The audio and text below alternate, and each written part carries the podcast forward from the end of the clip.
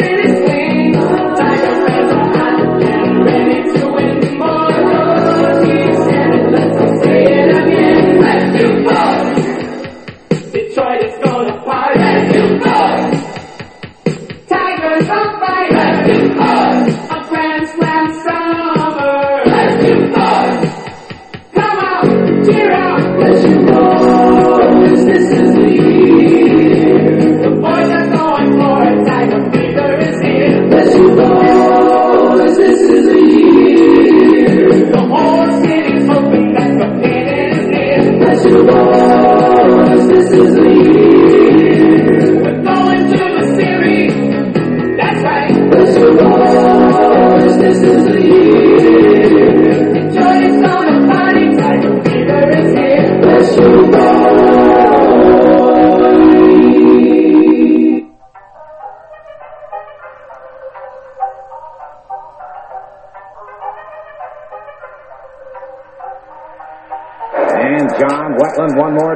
set. And here comes the 2-2 pitch to Edgar Martinez now. The fastball swung on and into deep center field. Bernie Williams goes back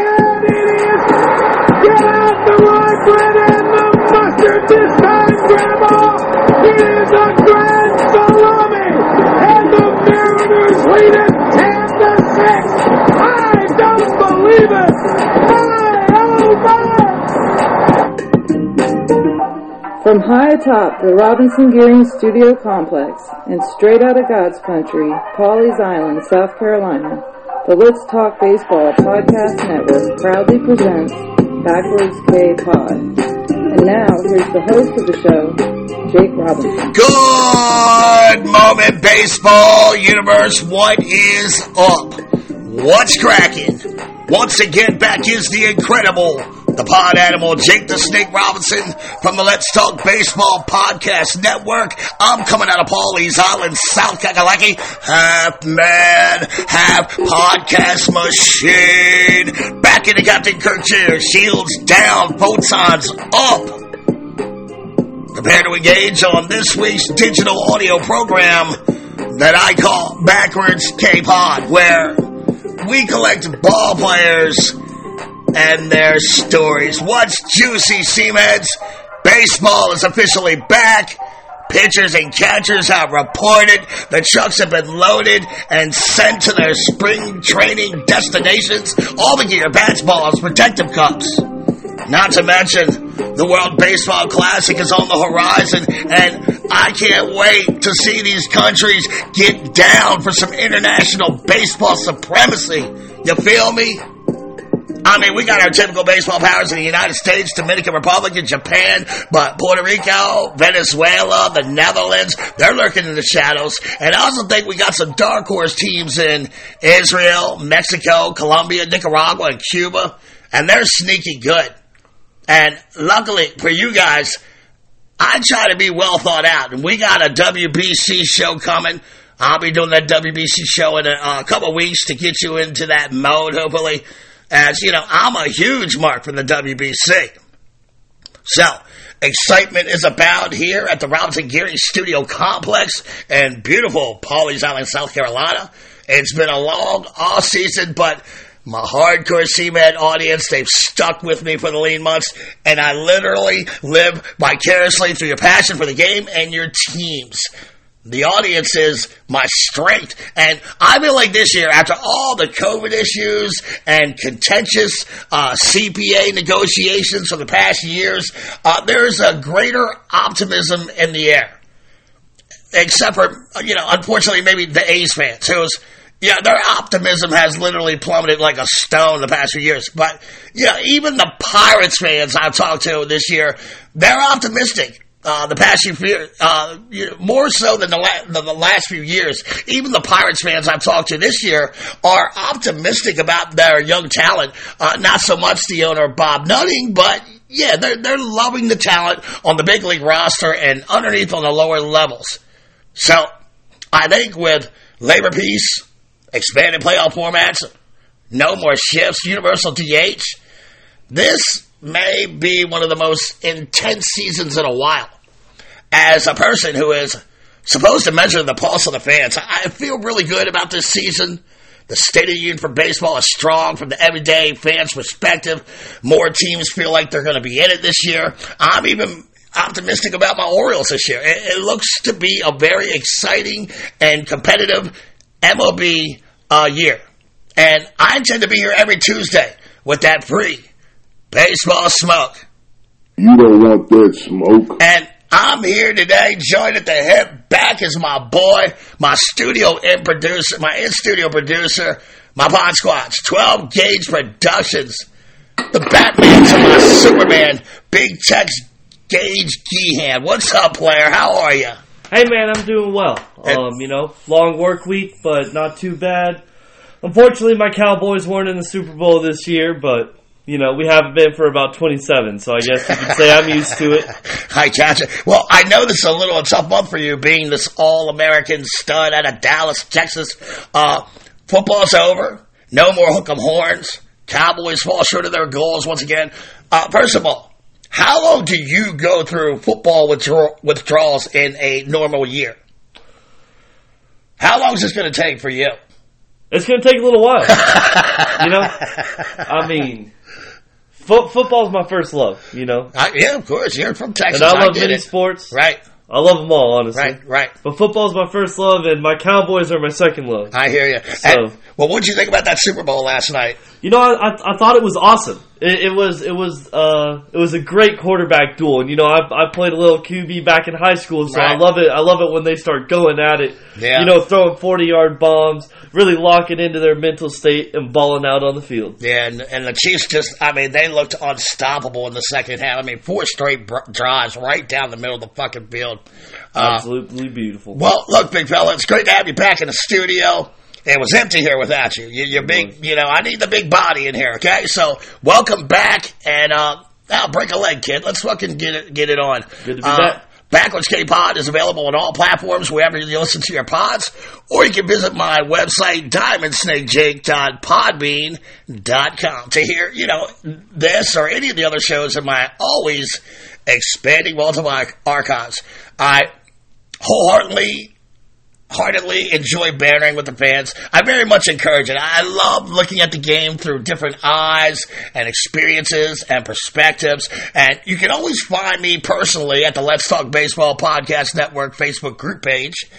And honestly, if someone wanted to put out, a, you know, a social media hit on me, it'd be real simple to pull off because I'm always there, uh, mixing it up with the audience and the fans. So you can always find me there at the Let's Talk Baseball Podcast Network Facebook page. Um, you can also find me on Twitter at back underscore K underscore podcast. We have an Instagram account and a YouTube channel at backwards K pod. And look, I'm all tangled up in the web, bro, and I'm always accessible. In fact, I want to thank you guys for all the kind words about the Quisenberry show last week. I was pleasantly surprised, in fact. Uh, we've done some real tense shows lately. The Earthquake series, DiMaggio, Ernie Banks, U.S. presidents, Jackie Robinson. And I kind of wanted to rein the audience in a little bit before we made our push into the season. And it's going to be fun to sound funny to some people, but I, I learned watching one of my childhood idols, Vincent Kennedy McMahon. I, I learned how to control the crowd, how he does it at his wrestling shows. And you can't exhaust the audience out before you get to the main event. Uh, not that the quiz wasn't a serious topic, but he's so lovable and affable, and uh, he's such a good human being that I wanted to color outside the lines a little and celebrate his birthday memory. And I'm glad I did it. Number one, I learned a lot about the man, and number two, the audience went over for it. The audience never ceases to amaze me. I got a message from Lance, Cards fan, lives in Blanco, Texas. You know where that's at? I do not know where Blanco, Texas There's is. so many small towns in Texas. So many. probably like 40 people that live there. Uh, he noted how rare submarine, sidearm, and knuckleball pitchers are rare today. And he laments how scouts want guys who only throw in high 90s with crazy spin rate now. And the only way these guys have a chance to be drafted anymore is if they begin as hard throwers and then like an R.A. Dickey or a Jim Bouton, uh, they're going to have to reinvent themselves. But he emphasizes they have to begin as hard throwers unless maybe they come from Korea or Japan, something like that situation. And honestly, he ain't wrong. We've had a few recently. Tim Dillon for the Brewers. You may need a, a GM like Billy Beane who doesn't really care about conventional baseball theories uh, by giving a, J- a Chad Bradford a shot. Darren O'Day, who just retired a couple weeks ago, he made quite a living making batters smash balls into weak grounders. But yeah, you're right. They, they are coming few and far between these days. Thank you for the message, Lance. Got another message from Martin out of Lakeland, Florida. I thought Quiz was a damn fine closer. One who I always thought was borderline Hall of Fame. I knew he had a short career, but a five-time Relief Man of the Year, spent nearly half of his career as an elite closer, and when he retired, he was top five in saves. And those are all valid points, Martin. He, he accentuated that closer role during the 1980s when the position really kind of took off. Um, and we're going to talk about that position a little bit today with today's topic.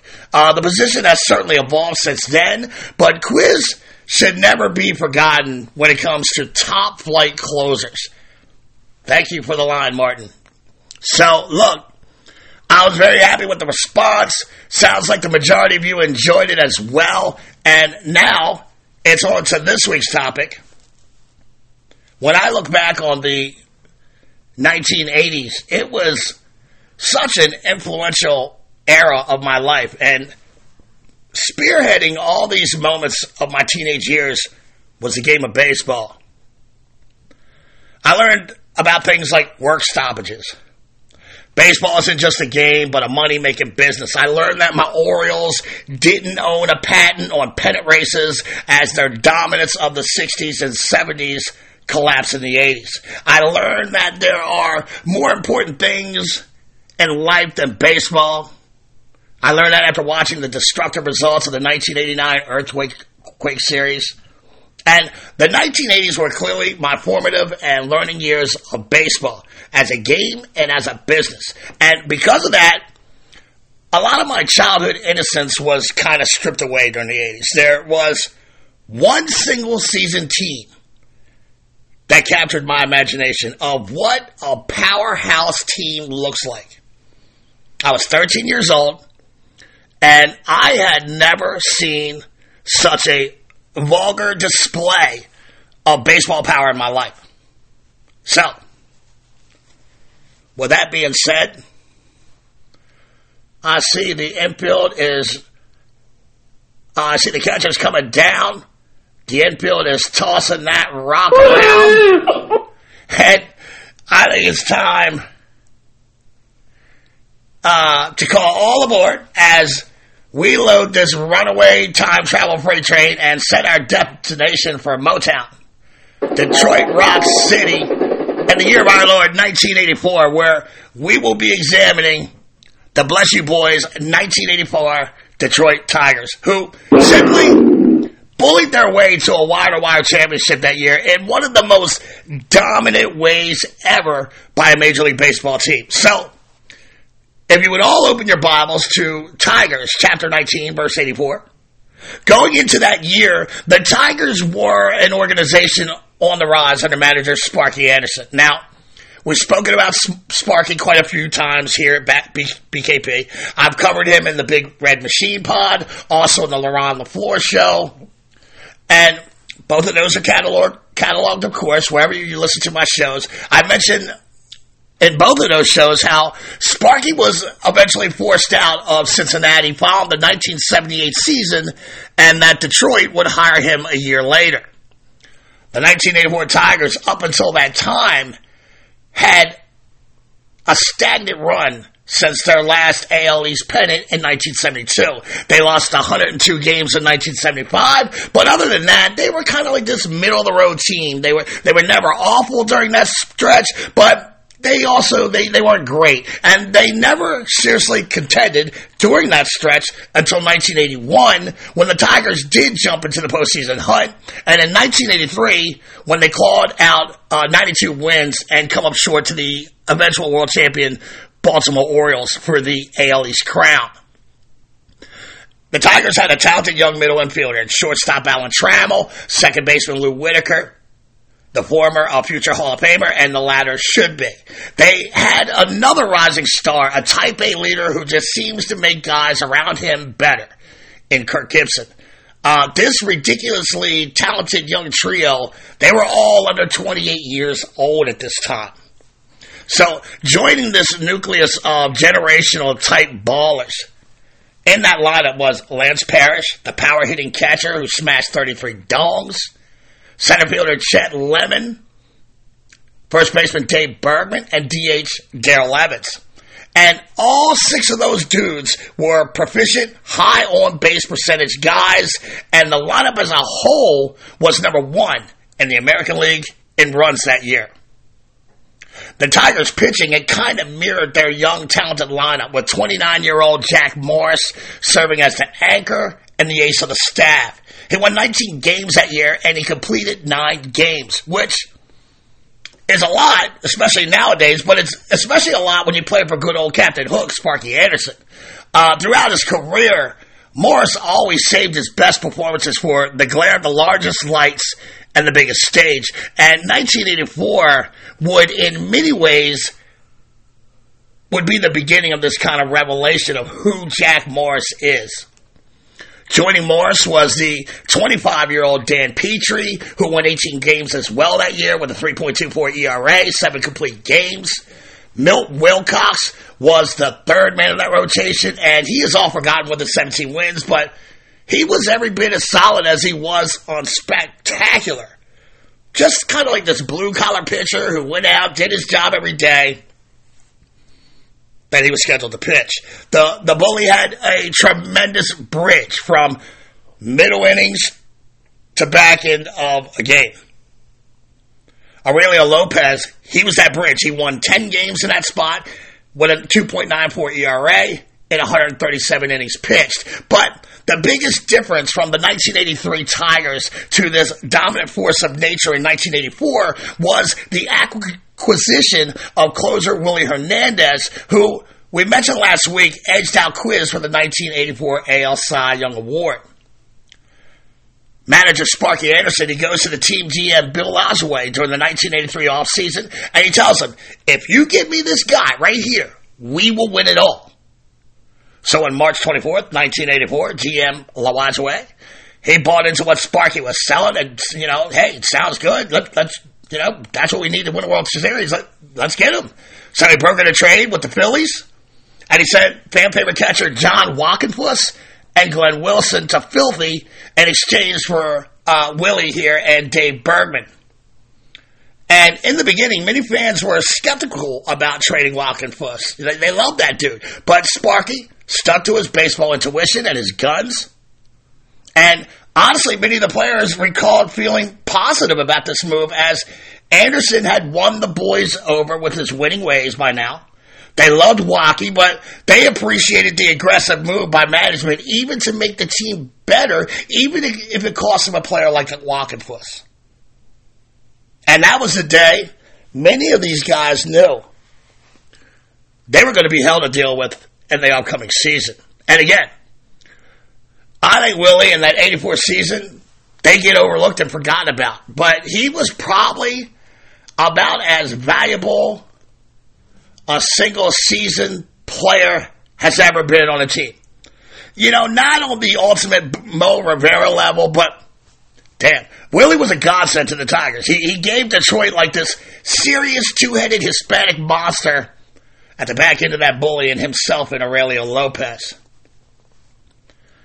And to illustrate my point, I want to go over those uh, Willie Hernandez 1984 stats with you because even though the powerful, productive bats is what most people remember about this team, it was Hernandez who was the glaring difference between the Tigers team during the 1984 season from where they had come from you know, ending up short in achieving their team goals. Willie Hernandez. Now, to point out how good Sparky's eye was for talent, I want to point out that Hernandez had pitched for the Cubs for seven years in the National League. And he caught Sparky's eye when the Hall of Fame manager was driving that big red machine over NL opponents.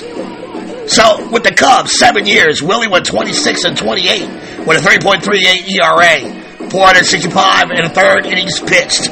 1,987 batters faced.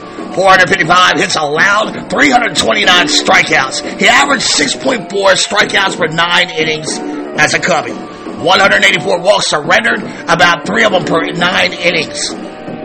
Uh, an atrocious 1.38 whip, which, even though he doesn't walk anyone, he gave up almost a hit per inning.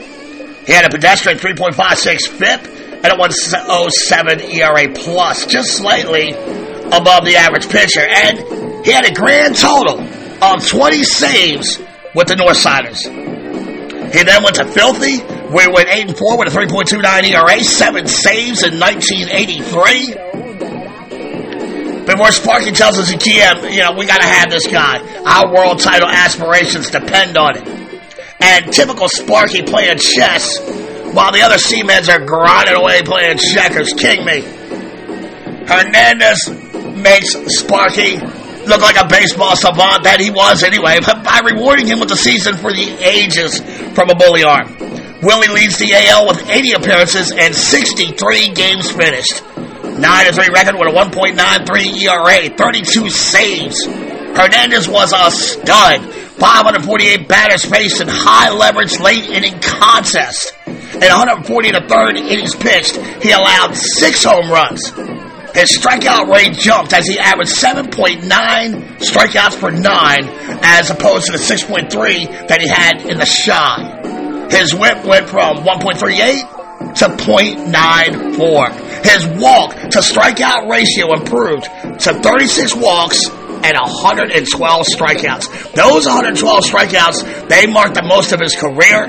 He was elected to the first All-Star game, and he won his first and only Cy Young and MVP award as well. So, there you have it, folks. Hernandez was a stud in 1984. Uh, when the deal was made in March to acquire him, and uh, there was barely a, a, ripple that ran through the baseball universe. After Willie and Sparky ambushed the AL, the American League finally realized what the NL already knew. And that Sparky can win anywhere he goes. And you should you should probably just give him what he asked for because he's going to make that shit work. Not many scouts or player development coaches could have seen the impact Willie would have on that team. But Sparky saw it. And Hernandez became the second closer in four years to win both the Cy Young Award and the league's MVP following Rollie Fingers in 1981. During that amazing 1984 season, Sparky kept a diary, and it eventually became a book. It was entitled Bless You Boys, the diary of the Detroit Tigers 1984 season. And the phrase Bless You Boys was the catchphrase that Anderson would adopt from Detroit sportscaster Al Ackerman.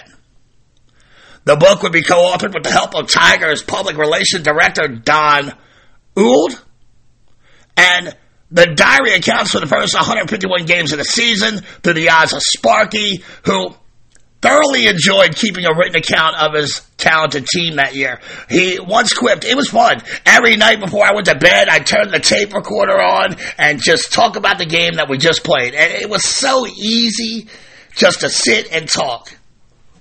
The book was released to critical acclaim, and I highly recommend it to Seaman Freaks. Again, it's called Bless You Boys, The Diary of the Detroit Tigers 1984 season. And you should really be on that, you freaks. Going into April and May, the Tigers' schedule did not feature the anticipated AL East powers in the defending champion Orioles, Brewers, or Yankees. Of the Tigers' uh, old AL East rivals back then, only the Red Sox and Cleveland were on the schedule for the first two months.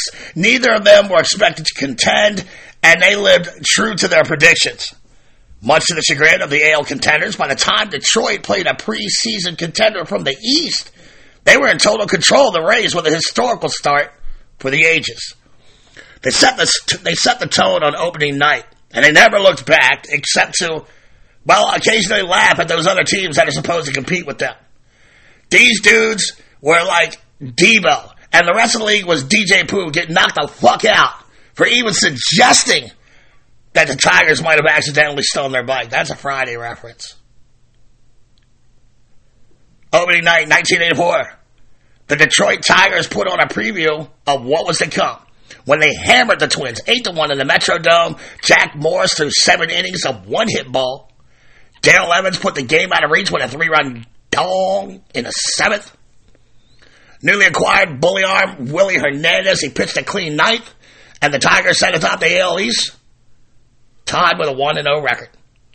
The Tigers completed the short two game sweep of the Twins the next day, and then they traveled to the Windy City to take on the White Sox at Old Comiskey Park.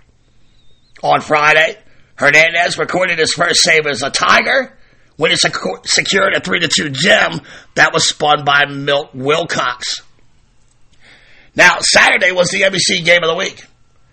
Jack Morris would start on three days' rest and shock the nation with a dagger to the White Sox throat by pitching the earliest no-hitter in baseball history, tying in with Astros pitcher Ken Forsch, who no-hit Atlanta on April 7th, 1979.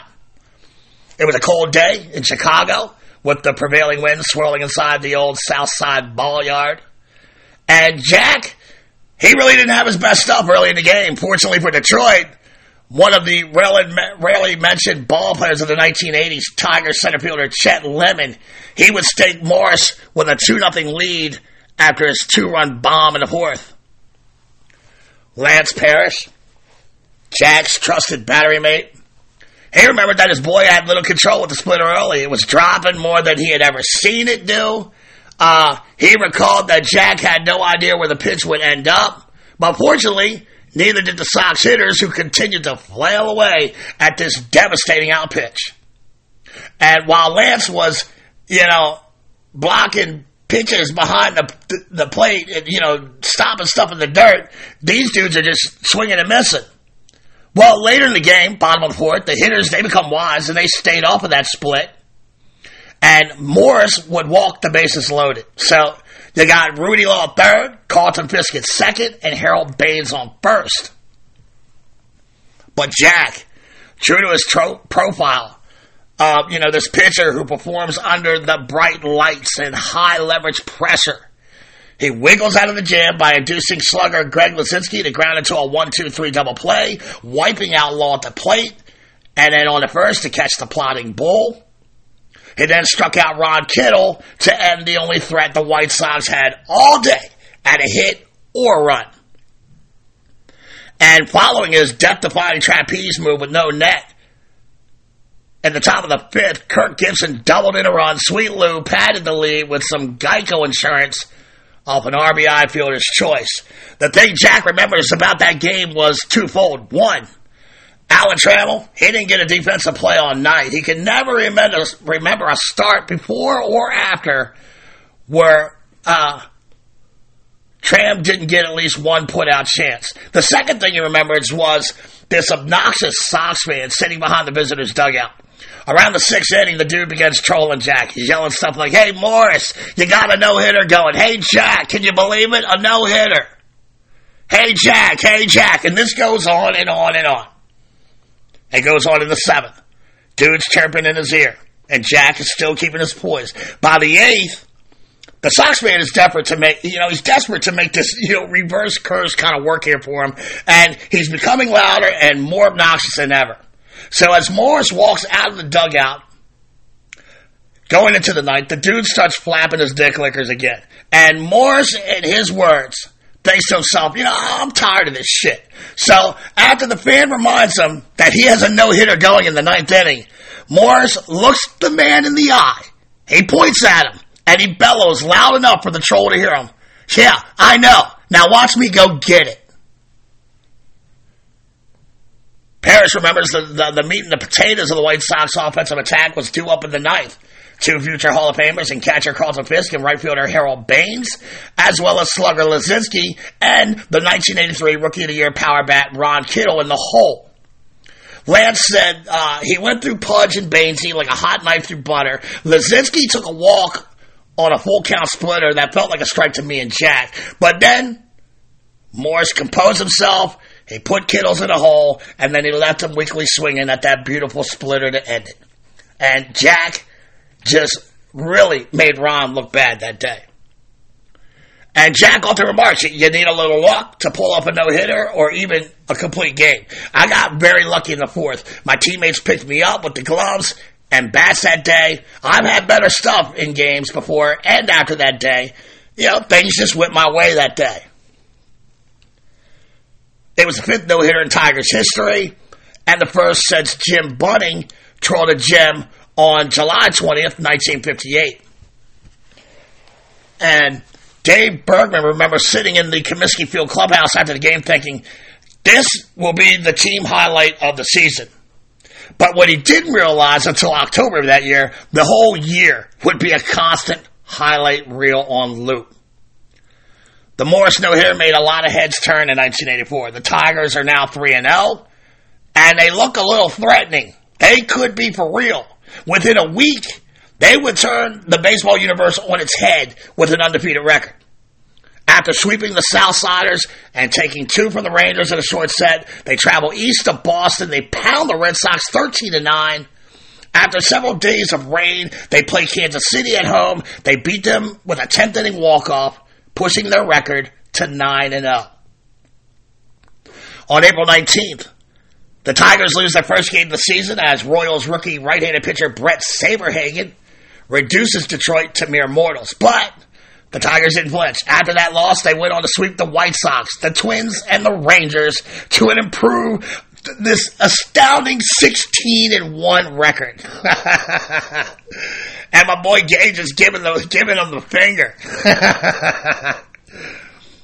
and a trend is beginning to emerge as Sparky, with his deep depth ball club, would sit back and seemingly watch a new team hero materialize night after night with each new victory. On April 29th, Dan Petry, he nearly matched Jack by taking a no-hitter into the eighth inning of a game versus Cleveland, until George Vukovich's double would end the attempt. Petry would just have to accept his third win and tip his cap to Vuk. Two days later, Milt Wilcox improved to 3 0. He goes 8 strong to beat the Red Sox. Throughout the year, both Wilcox and Petry, they formed one of the most devastating trios in the AL behind Morris. The, the three would combine for 54 wins. They were competitive with one another, always trying to outdo the other guy. And Alan Trammell used to love hitting for those guys. He, we were 9 and 0, and then we were 18 and 2. And we didn't think anyone could beat us with those guys on the mound, quite honestly. On May 12th, the Tigers are again on NBC Game of the Week. And this time, they're hosting the Angels at Tiger Stadium. Chet Lemon makes his mark early when he steals third base in the second inning, and then he scampers home after the errant throw sailed down the left field line. Two innings later, Lemon rakes an RBI single, giving the Tigers an early 2 to nothing lead. Reggie Jackson would drop two run dong on Juan Berenguer's lips, and the Halos would come back to beat Detroit, handing them only their fifth loss in 31 games. The next day was uh, the game was rained out, and on Monday the Tigers opened a three-game set versus the Mariners, followed by three versus Oakland. And Sparky goes aggressive. He lines up Morrison Wilcox on three days rest, and his intention is to squash the fucking competition. The Tigers outscore Seattle and the A's 40 to 21, sweeping both series. This team is completely unstoppable. And the Tigers fans, they know it. They're wrapped up in their passionate love for the team, and the fans did something for the very first time in baseball history, a tradition that still remains. May 16th, 1984, in the Mariners season, the Tigers, as usual, in uh, 84, they ambushed the Mariners for five runs in the first inning, sending nine Tigers to the plate. I mean, it's just demoralizing. In the second inning, the fans at Tiger Stadium began doing the wave. It started in center field, and it started to sweep around the old girl.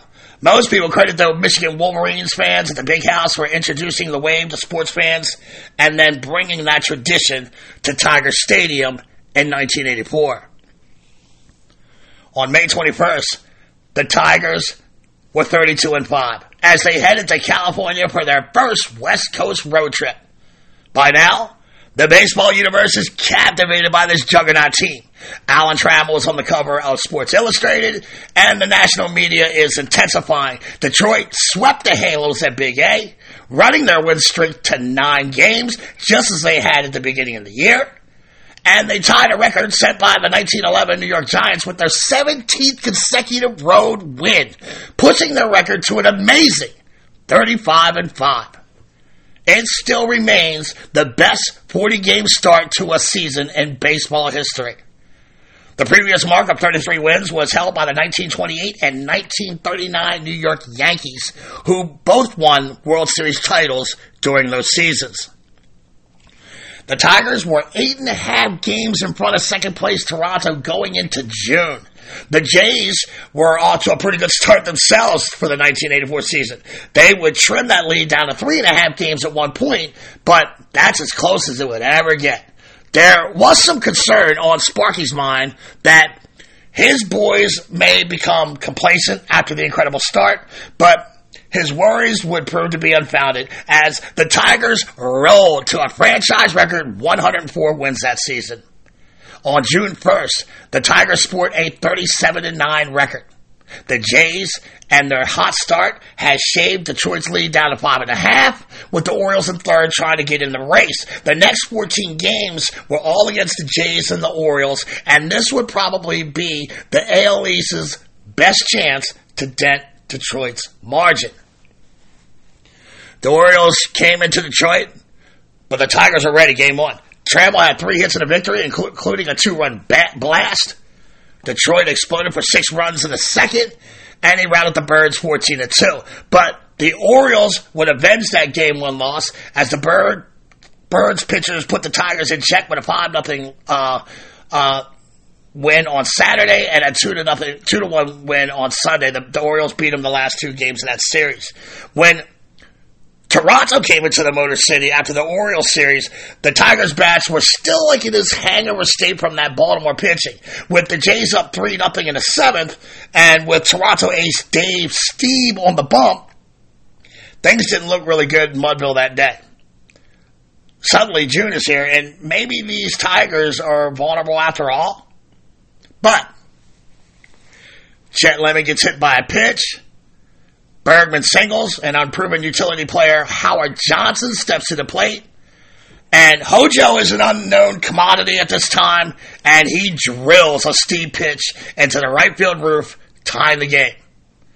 The game would remain uh, deadlocked at threes until the 10th inning, and with two out, two on, Bergman clobbers a home run for the Tigers' walk-off win. The late innings heroics, they loomed big as Detroit dropped the next two games versus Toronto, setting up that game four finale between the two hottest teams of the 1984 season, Jack Morris on the hill, and he kept the Tigers in the game with a 1 1 tie to six when the Tigers' bats awakened. Pair of singles, Darrell Evans draws a walk, backup outfielder Rupert Jones, he clobbers a three run dinger. The Tigers went on to win 5 to 3 getting a split with the talented Blue Jays uh, by force of a trio of three-run home runs. And I got to think Sparky's good friend Earl Weaver was somewhere smiling. I'm convinced. The Tigers went on the road for a rematch with the Orioles on a Friday night. Wilcox was pitching well, but Detroit was trailing two to one in the seventh, and looked like the O's might hurt the Tigers again, like the previous week when the Tigers lost the series to, the series to Baltimore. But Ber- Bergman coaxes a walk. Howard Johnson doubles him in to tie the game, taking third on an error. And Tram would knock in Hojo with a sac fly, putting the Tigers on top three to two. And Sparky would hand the ball off to Hernandez, who shut down the O's bats effortlessly. Let's call it that. The Orioles beat the Tigers in game two, setting the stage for a Sunday doubleheader. And yeah, D- D- Detroit they play like they were tired of Baltimore shit. They beat the Orioles eighteen to four in a combined doubleheader sweep. The first game was dominated by the top three players in the Tigers lineup. Whitaker scored five runs. Both Trammell and Gibson had four RBIs apiece as Detroit trounced the O's ten to four. In game two, the Orioles still had no answers for the Tigers baseball machine as Gibson and Trammell scorched the Orioles pitchers for three more hits uh, apiece in the nightcap, and Dan Petry cruised to an 8 nothing shutout. So taking three or four from the Orioles and pretty much ended any hope Baltimore had, taking out Detroit and defending the world title. And all the while, in the meantime, the Yankees were busy sweeping the Jays in the Boogie Down Bronx. The Tiger lead was now seven games. They would go on to lose two or three in the next series, which was versus Toronto, but they had survived the big stretch of AL East teams and powers, and they had an AL East lead that sat at around five and a half games at the beginning of a 14 game stretch, and it now stood at seven games. Detroit had come out of the trip better than they were going in. Then they went on to win 9 to 13 games versus the Brewers and the Yankees, and their lead grew to 10 games. They slumped a little bit going into the All Star break against the AL West teams, which allowed the Jays to shave the lead back down to 7 games, but Detroit responded. And boy, did they ever. They won 11 of 14 games coming out of the break and pushing that margin up to 11 and a half games. On Labor Day, the Tigers led by eight and a half games. Baltimore was third, 14 games off the pace. The, the race appears to be over, certainly for Baltimore. But with a 12 game series of games versus the Orioles and Blue Jays, there was still a modicum of hope for Toronto. On the other side of the coin, this was Detroit's chance to dig that hole and bury these sons of bitches. The Tigers lost uh, four of six to the Orioles but it was too late for Baltimore. Detroit needed uh, to finish off the last threat, albeit a very small threat to their pennant hopes, the Toronto Blue Jays. They go into Canada. They roll up 24 runs in a three game series for the sweep. They then molested the Jays back home, taking two or three, essentially ending all hope for anyone in the East. The Tigers were up with a 12 game lead with two weeks to go.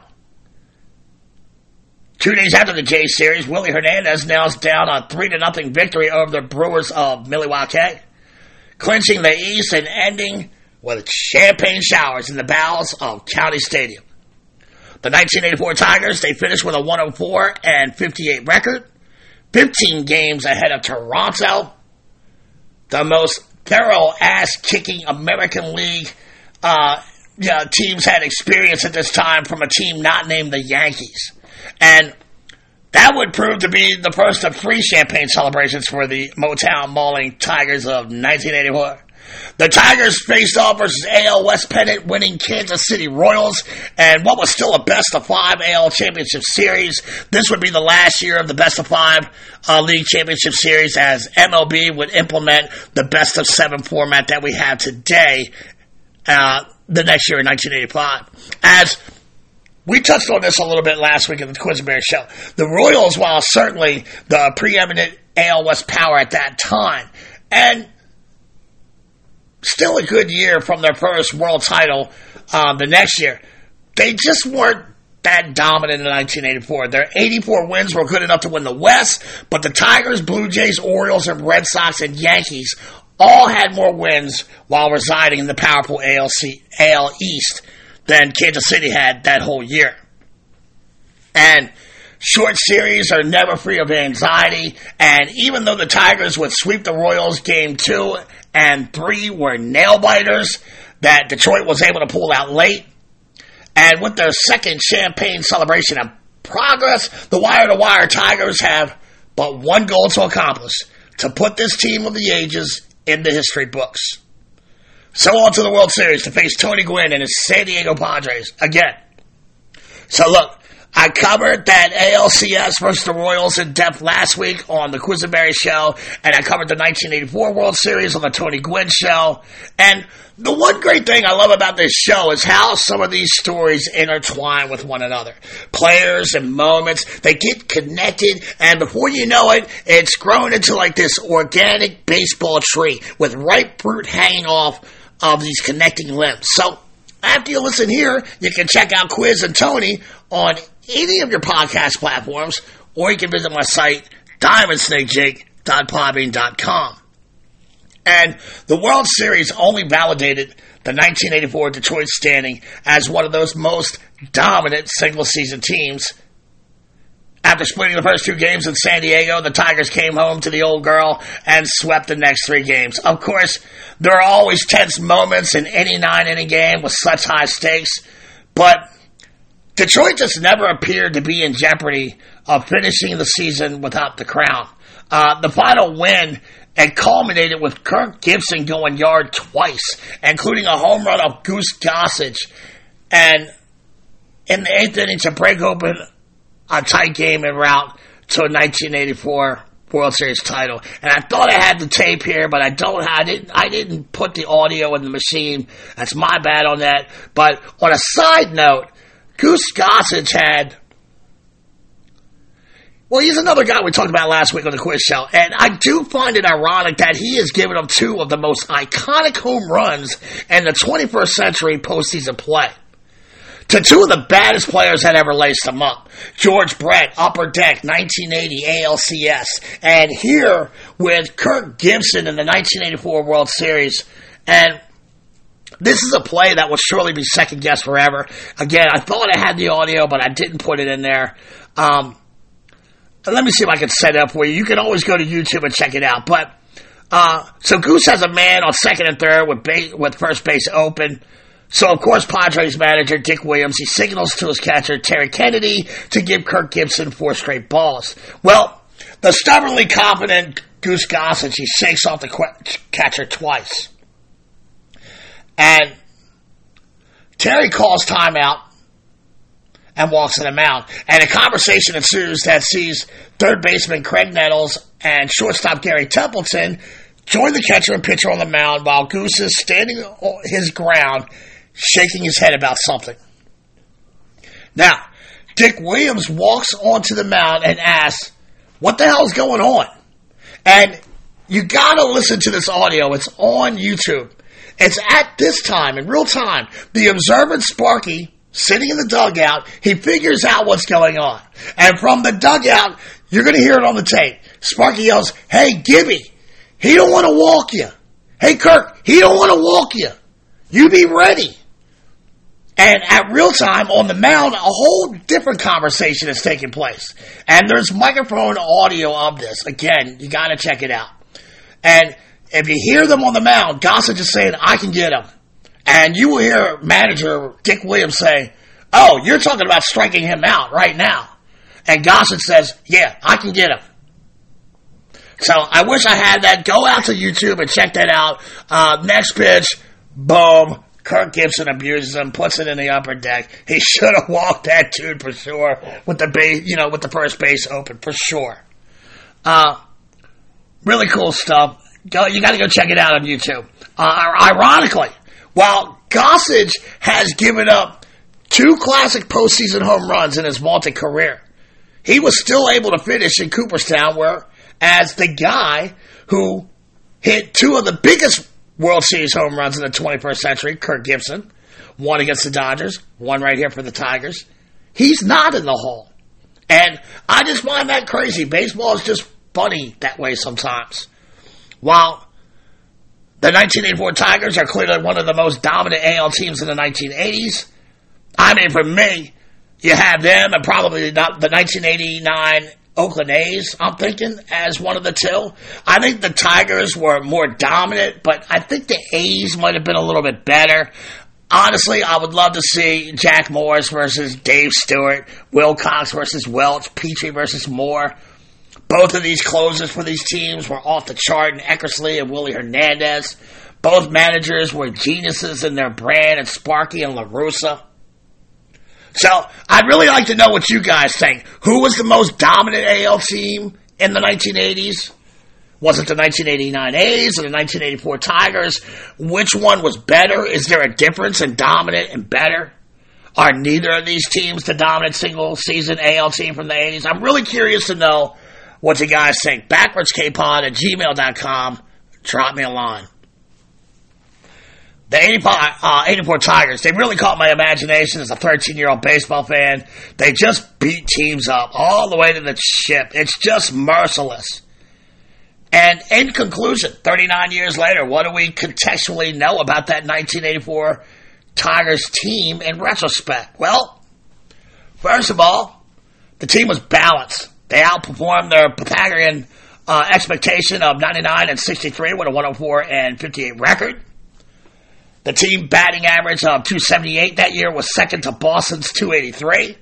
Their 774 OPS ranked behind Boston's 782. And by the way, and real quick sidebar here, I truly hope that with the shift going bye-bye in 2023, that some of these team averages get back to that 270, 280 range. You feel me? But I digress. Lance Parrish, 33 home runs. Kirk Gibson, 27 home runs. Chet Lemon, with his 20 big flies, paced the team's power. Six of the 1984 Tigers, Dave Bergman, Lou Whitaker, Alan Trammell, Chet Lemon, Kirk Gibson, and Darrell Evans had an OBP over 350, giving them a league-leading OBP of 342. And it just sounds like there were Tigers all over the base pass. Five regular season starters, they um, gave them between 60 and 80 RBIs, yet no single player topped 100. Kirk Gibson became the first Tiger to hit 20 home runs and steal 20 bags that season. Alan Trammell swiped 19 bags as well. I found that remarkable. And the team was first in the AL with total bases, even though they ranked seventh in the league for doubles and third in triples.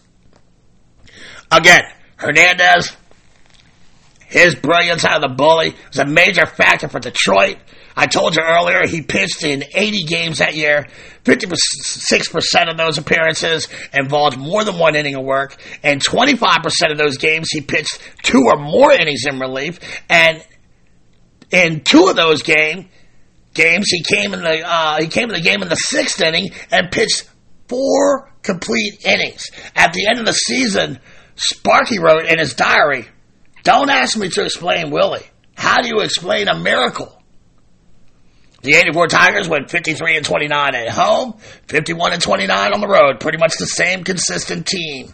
During the regular season, they went 47 and 31 against the AL East, uh, with winning records versus Milwaukee, Cleveland, the Jays, and the Yankees, and with six and seven records versus Baltimore and Boston. They finished with a run differential of plus 186. The Tigers went 11 and 2 in extra inning games. They were 32 and 12 in one run games. A testament to the arms at the back of that bully, especially in Doug Bair, Aurelio Lopez, and Willie Hernandez. The longest winning streak that year for the Tigers was nine games. They did it twice that year. The first nine game winning streak was the first nine games of the season. Their longest losing streak for Detroit that season was four games. They did that three times. They are the only Tigers team to win 104 games in a season, and one of only five Tiger teams to win 100 games in a season. They are ranked seventh in team history for attendance, drawing over 2.7 million Tigers fans that year, and they only lost one game in the entire postseason that year. Sparky Anderson became the first manager to have over 100 single season wins in both leagues. He had previously won 108 games in 1975, 102 in 1976 with his world champion Cincinnati teams. And now he had 104 wins for an AL crown. He uh, you know, in a world title. He also became the first manager to win a title in both leagues. And with the Tigers going wire wire, they became just the third team after the 1923 New York Giants and the 1927 Yankees to accomplish that feat. And folks, I think this is where we're going to wrap this puppy up. But I would be remiss if I didn't play the iconic Ernie Harwell call of the very last out of that amazing 1984 baseball season. The bag at first. The pitch. He swings on this. A fly ball to left. Here comes Herndon. He's there. He's got it. The Tigers are the champions of 1984. They race on the field of Bob Hernandez. The Tigers have won the World Series. They are the champions of the world in eight- 1984. And man, listen to those high def pipes declare the Tigers as the best team in baseball. Fucking Ernie. One of the all time greats. I'm such a huge admirer. Well, folks, uh, I hope you enjoyed listening to this week's show as much as I enjoyed telling it.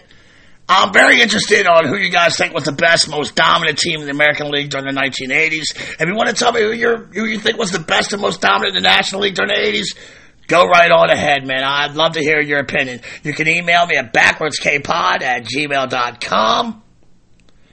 And we have plenty of material out there about this amazing team, the most notably on YouTube and that Sparky Anderson written diary. Bless you, boys. The diary of the 1984 Detroit Tigers. It's an awesome read. Step inside Sparky's uh, mental like baseball mind and lose yourself. It's a great read, Seamheads. So, with the 1984 Bless You Boys Detroit Tigers in our collection of ball players, I chop the head off our baseball hydra only to see two more topics appear in its place. Next week, we're gonna take a look at arguably one of the greatest dead ball era players ever. We're headed to the Burgh, baby. I'm gonna bring you the story of the Flying Dutchman, one of the greatest shortstops who ever lived, the great Honus Wagner. And the truth is, folks, I know about his greatness, I know about his legend, but I know very little about his life, and I'm chomping at the bit to learn about this prolific baseball legend. So there you have it. Bless you, boys. The 1984 Detroit Tigers in the books. And this runaway freight train moves on. I'm able to do this because of you, and I'm extremely grateful. Please remember to listen, share, and download. If you're on Spap, Spotify or Apple, please rate and review me as you see fit. I ain't scared. It keeps the show viable in the search engines, puts a little food on my table, but most importantly, it allows me to continue to do the thing that I love more than anything in this world, and that's preach the gospel of baseball to awesome people such as yourself. Parents, if you see your kid sitting on the couch, they got their noses in the porn, looking bored eh, AF. By all means, take him or her outside and play a game of catch. Thank y'all for coming out. God bless and win the day. Thanks for sharing my sandbox with me this week, helping me make sandcastles. God willing, we'll all be back next week, and we'll do it all over again, you freaks. Happy Valentine's Day to all my good sisters in the audience. There's nothing sexier than the women who love the seams, baby. Let's honor those hotties, baby. And like my boy Shea Hill- Hillenbrand said in our one-on-one interview a few months back, you go to hell, Andy Pettitte. See you next week, seam heads.